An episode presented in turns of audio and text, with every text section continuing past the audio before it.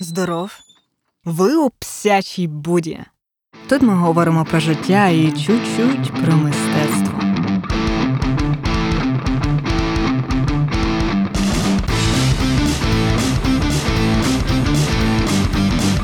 Щоб ви знали, цей епізод останній, але лише цього сезону. У мене виникла ідея прекрасної традиції, що кожен сезон псячої буде я буду закінчувати власне ось таким запитанням, де, звісно, очікується, що буде дуже проста відповідь. Але як ми з вами вже вирішили у минулому прощальному епізоді, що розуміти мистецтво означає вивчати його, а вивчати можна мистецтво до кінця свого життя. А що для цього треба робити? Для цього треба регулярно відвідувати виставки та музеї, потім збирати свою книжкову полицю з мистецькими виданнями, а також спілкуватися зі самими художниками. Тому навіть якщо ви недалекий, дуже недалекий, то навіть вас за 4 роки можна довести до рівня британського сноба і критика мистецтва Роберта Гюса.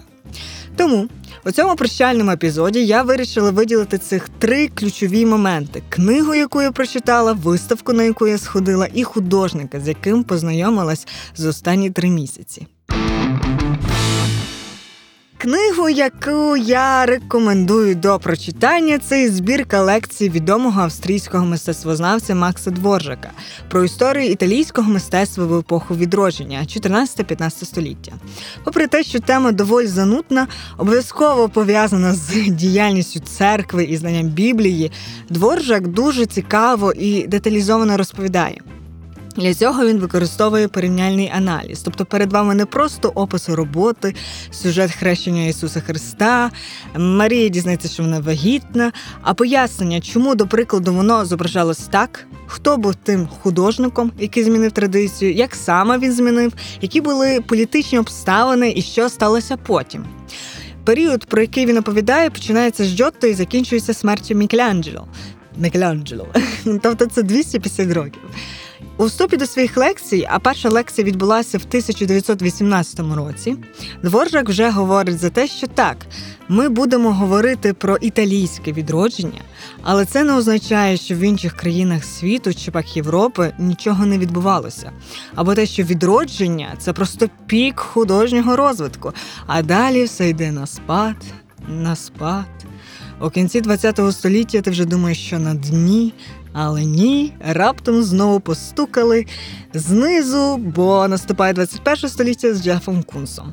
Дворжак, як і інші тогочасні мистецтвознавці, а тобто це початок ХХ століття, вони виступали проти такої теорії, і також проти теорії того, що мов лише у відродженні, вперше за часів античності, люди почали сприймати красу світу і розвиватися як особистості, без перешкод з боку церкви, яка залякувала їх пеклом та смертю.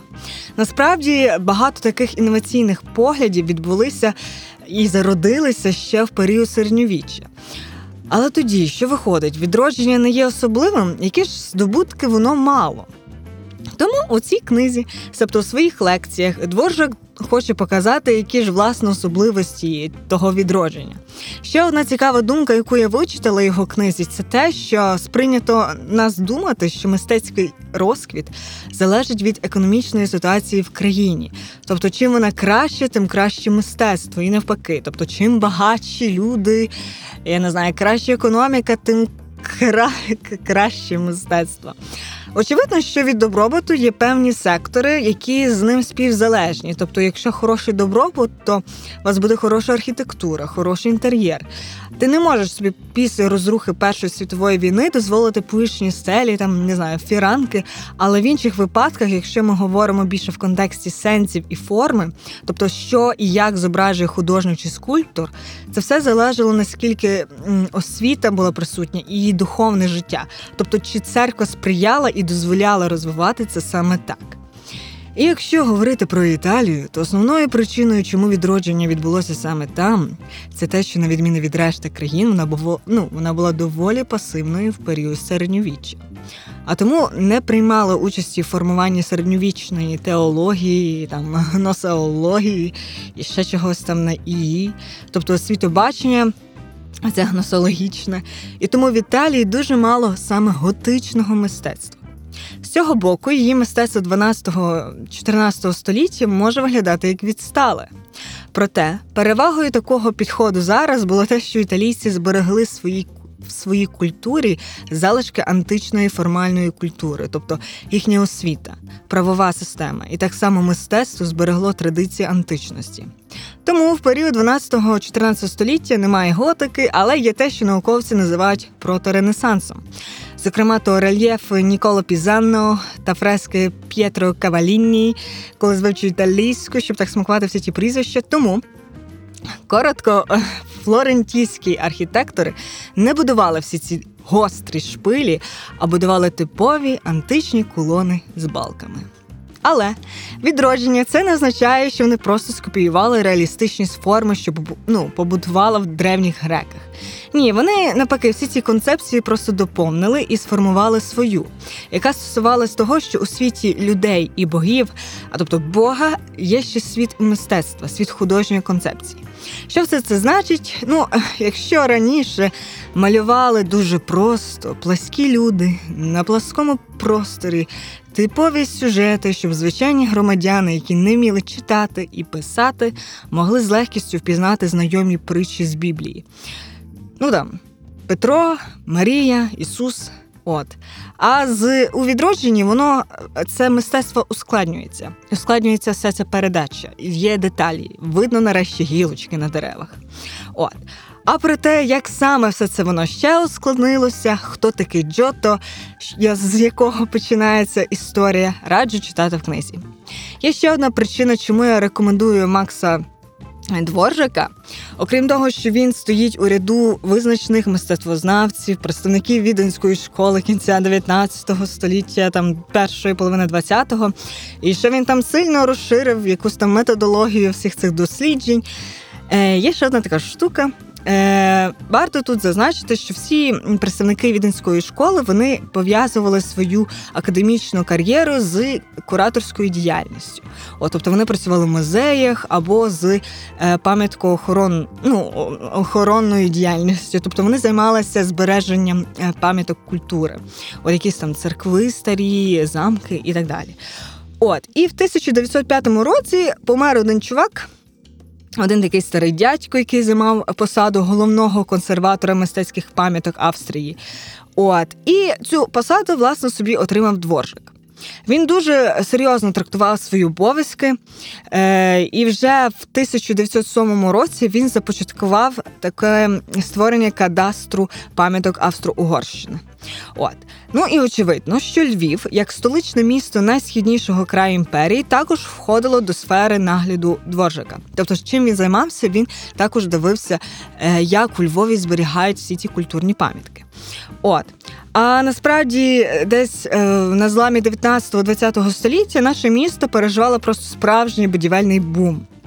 От тому е, місто, саме влада міста і зацікавлені середовищі, не знаю, там і люди, які пов'язані е, з якимись вищими установами.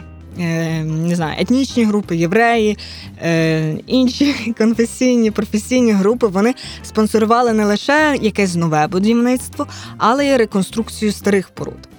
От. І навіть для нагляду за процесами реставрації чи реконструкції у Львові існував спеціальний орган. Він називався коло консерваторів і кореспондентів східної Галичини, от яка власне підпорядковувалась Віденській центральній комісії. От і власне дворжик він був безпосередньо залучений те е, в цю реставрацію окремих пам'яток архітектури Львова. От які ж то були пам'ятки? То була Вірменська церква, собор Святого Юра, Латинська катедра, Успенська церква, костел ізуїтів та домініканський костел. До того ж, дворжик переписався з Андреєм Шептицьким. Ось у своєму листі до митрополита він називав собор Святого Юра найціннішою бароковою спорудою в Галичині. Галичині, господи. І він рекомендував як саме краще це відстр якби зберегти, щоб не просто я не знаю. Е, намастити незрозумілою якоюсь речовиною і зберегти якісь там вигляд цієї споруди, а якби законсервувати, щоб вона було видно, що ця споруда вже трошечки стара, але тим не менше вона зберігала цю свою якусь таку красу. О, тому дядечко заслуговує вашої уваги. Книга читається дуже легко. На жаль, не перекладена е, українською, лише російською. Але якщо ви знаєте німецьку, то запрошую до читання оригіналу. Das ist fantastisch. Окей, а тепер поговоримо про виставки. Куди я встигла сходити поміж всіма цими карантинами? Я була на виставці Бориса Фірцика портрерації, на виставці PM Gallery сім'ї художників Резніченка і в Дзизі. Але якщо відрва... Е, фото відверто немає конкретної однієї виставки, яка мене вразила, мене усі дуже вразили, і я всі рекомендую. І в найближчих планах після карантину мене відвідати Палац Лозинського, бо там оновлена експозиція, якісь локальні музеї. Проте я хочу розповісти вам про одну українську платформу віртуальних виставок, якщо раптом нас накриє шоста хвиля карантину і все знову позакривають. От і є такий ем, додаток. Загалом ціла платформа, яка називається VArt. Це є перший український артех стартап, е, платформа для демонстрації, продажу та колекціювання цифрового мистецтва. Але насправді вони ще й оцифровують реальні якісь фізичні е, мистецькі речі і створюють виставки. От. І цей стартап, ну він можна сказати, входить у ці одиниці стартапів мистецтв, які займаються власне е, створенням віртуальних виставок. От е, додаток абсолютно безкоштовно, ви можете його скачувати і. Але що мені в ньому подобається, і це те, що таке враження, мабуть, ти, коли заходиш, відкриваєш цей додаток, відкриваєш якусь виставку, тебе таке враження, мабуть, ти опиняєшся в якійсь грі. От там дуже класно зроблені всі ці простори, е, гарна підібрана експозиція, і е, коли це, наприклад, віртуальне мистецтво, а не оцифроване реальне мистецтво, то вони ще створюють такі окремі, можна сказати, не зали, а цілі світи під це мистецтво. Там була в них така е, виставка Ocean Adrift, е, де весь простір це насправді можна сказати, він розташований в океані. Ти чуєш звуки, шум води, підходиш, чуєш звуки якихось там тварин. Там рухаються всі ці роботи. Ось е, і перевагою цих віртуальних виставок, на мою думку, полягає в тому, що ну. Немає ніякої альтернативи, але що мені сподобалось, це те, що ти дійсно занурений в цей простір. А занурюєшся ти в тому ну, якби моменті, що, по-перше, там дуже пророблена музика, дуже пророблені всі ці звуки. Ось е, і відповідно коли і також, коли ти просто наближаєшся до одного об'єкту, звук і музика змінюються, і коли ти підходиш до іншого, то вони теж починають е, змінюватись. О, тому по суті дуже класно задіяні всі ці речі, які були є популярні в комп'ютерних іграх, я б сказала, або в віртуальній реальності. Ось, але вони задіяні в виставці. О, тому я думаю, що це досить класно. Ще така штука, е, якщо говорити просто про ринок віртуальних виставок, е, як ми хоч ну по суті, вони пережили такий певний бум. Ось тому, що зараз не було ніякої альтернативи.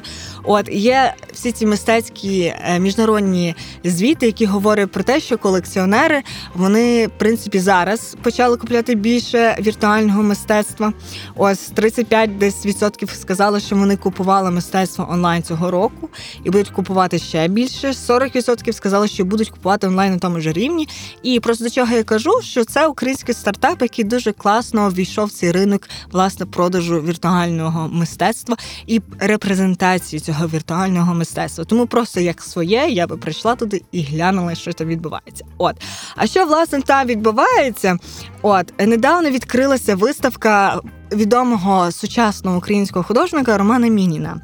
Е, не пам'ятаю, як вона називається, але суть в тому, що ви можете зайти в цей додаток і побачити власне його роботі в цьому е, режимі, і е, в режимі віртуального. Я б сказала, це його реальні, я так розумію, фізичні роботи, які е, збережені в музеях, в приватних колекціях. От але як вони побудували, до прикладу, виставку оцього художника.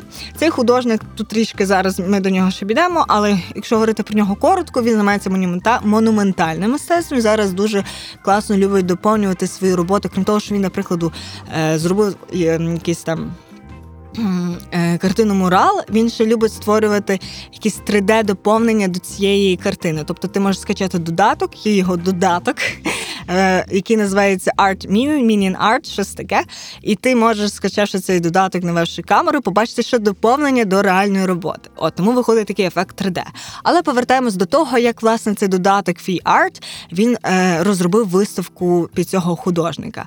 Отже, я так розумію, що вони вже взяли якийсь фізичний простір, який існував, але що мені дуже сподобалось, коли я сьогодні зранку ходила і водила пальчиком свого персонажа, що він зайшов в цей куточок, перейшов в інший куточок. Це те, що цьому приміщенні, по-перше, згори е, ти відчуваєш, що там знаходиться небо, і відповідно світить сонце. І на підлозі, а вона такого можна сказати, не те, що вона скляна, ну знаєте, оце така плитка, яка відбиває те, що е, те, ну, сонце відзеркалює те, що відбувається на горі. І в якихось місцях воно так відзеркалює, і воно створює цей реальний природній ефект, який ти зустрічаєш, коли перебуваєш в реальному виставковому просторі. Мені це супер сподобалось, і ще мені супер сподобалось те, що е, перевага просто тих віртуальних виставок полягає в тому, що немає довкола натовпу, і ти можеш собі нормально підійти до тої роботи зблизька і все роздивитись. От і на тебе не дивиться якась пані в тій жилетці від львівської галереї мистецтв, коли ти наближаєшся ну супер близько до картини. От вона на тебе не дивиться якимось таким осудливим поглядом. Ні, ти ос... ти самостійно все це оглядаєш і ніхто тобі не заважає. Тому це один такий класний, е, класний плюс віртуальних виставок. От і власне завдяки цій віртуальній виставці е, від додатку VR, від цього стартапу я насправді познайомилась ближче з цим художником Романом Мініном. Я в принципі про нього знала, але е, після цього, після цієї виставки, мені захотілося про нього більше дізнатися. Я почала гуглити, які в нього були. Е, інтерв'ю, так далі. От і е, цей художник він народився в 1981 році в Донецькій області, і по суті на сцену е, українського, якісь на культурну і мистецьку сцену в Україні він вийшов разом з іншими художниками після революції гідності. Тобто це 2014 рік. І він вже за той період, а це по суті зараз 20 за 7 років, можна сказати, чи 8, близько 10, він насправді дуже. Ем, Успішний комерційний художник в першу чергу, е, тому що його роботи продавали і Сосбіс, великий акціонний дім, і Філіпс, інший акціонний дім. Його роботи купують е, колекціонери. Він виставлявся в всіх наших можливих установах, е, я не знаю, арсенал і так далі. От. Але е, там. Понад 30 разів він між іншим виставлявся в Європі, в Штатах. Ось І говорячи конкретно про які про якісь теми, з якими він працює, ну він з Донецьку, і в нього є така дуже виразна тема. Це власне тема е, шахтарів. Ось. І оскільки він закінчував е, ну, в Харкові. Е, Якби освіта, освіта в нього це монументальний живопис, в нього роботи дуже такі деталізовані. І коли ти їх розглядаєш, якщо ви згадаєте собі, я не знаю, якісь мурали, е, е, не знаю, стріт арт, ось, але це трохи інше. Е, Це такий монументальний живопис, то дуже багато символізму, ти можеш дуже довго стояти, і це роботи склад, можна сказати, естетично складні. Тобто, це не просто якась гарна фарба перекладена, це дуже багато промальованих деталей, людей, е, відсилка до радянського якогось такого живопису, де були там, не знаю, дівчинка з е, е, намальована, чи там шахтарі ті самі. Ось тому його роботи дуже цікаво розглядати. От. І е, коли читала з ним інтерв'ю, мені сподобалося якісь е, те, яке він місце почав отримувати, можна сказати, за кордоном. От е, тому, що наскільки я знаю. Е, його е, можна сказати, його робота якось стала фоном, де Трамп стояв і в нього брали інтерв'ю. О, це дуже цікаво. Так само в Брюсселі його робота. Е, вона е, прикрашає зараз стіну задньої, яка є частиною заднього виду королівського оперного театру в Брюсселі. От у нього дуже такі роботи розкидані. Е, дуже так можна сказати, політично гарні, такі точково так розкидані. От І тому це мені він досить сподобався. А ще мені сподобалось інтерв'ю, як він при цьому залишається, можна сказати, скромним, тому що.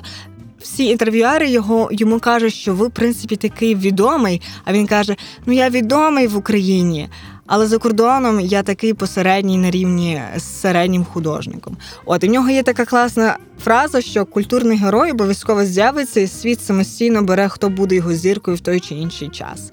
Я не знаю, чому він так пасивно про себе говорить. Я думаю, це пов'язано з тим, що е, оскільки Мінін входить в це число художників, які прийшли на сцену власне після революції 2014 року. А це е, все ж таки 2000 2009 як ми пам'ятаємо, це дуже такий бум художників, як Такачі Муракамі, Йої Кусамі, той самий Джеф Кунс, Аніша Капури, Демін Герс. Тобто це є власне такий арт-індустрійний е, бум. І от всі художники українські, які ставали на той час, ем, можна сказати, не теж відомими, а йшли і виставлялись десь, вони в принципі жили оцією ідеєю, що вони теж стануть суперкомерційно успішними. Ось тому я думаю, його розчарування можливо зв'язано з цим. Але сам художник цікавий ще в плані того, що е, зараз. Читаючи його інтерв'ю, він каже, що він зацікавлений більше віртуальним мистецтвом, тому що це те мистецтво, яке звільняє тебе трохи від ринку. Ну, можна з ним не погодитись, тому що зараз добре все починає продавати завдяки всім цим токенам. Але мені здається, що Мінін цілком може бути цим культурним героєм українським не лише посеред... на рівні посереднього американського художника. Тому запрошую вас на віртуальну його виставку, е, бо карантин це закінчиться не скоро, і я сподіваюся, що я не накаркала. Ну все, я задовбалась говорити. Сподіваюсь, вам сподобалось. З вами була псяча Буда. Заходьте ще.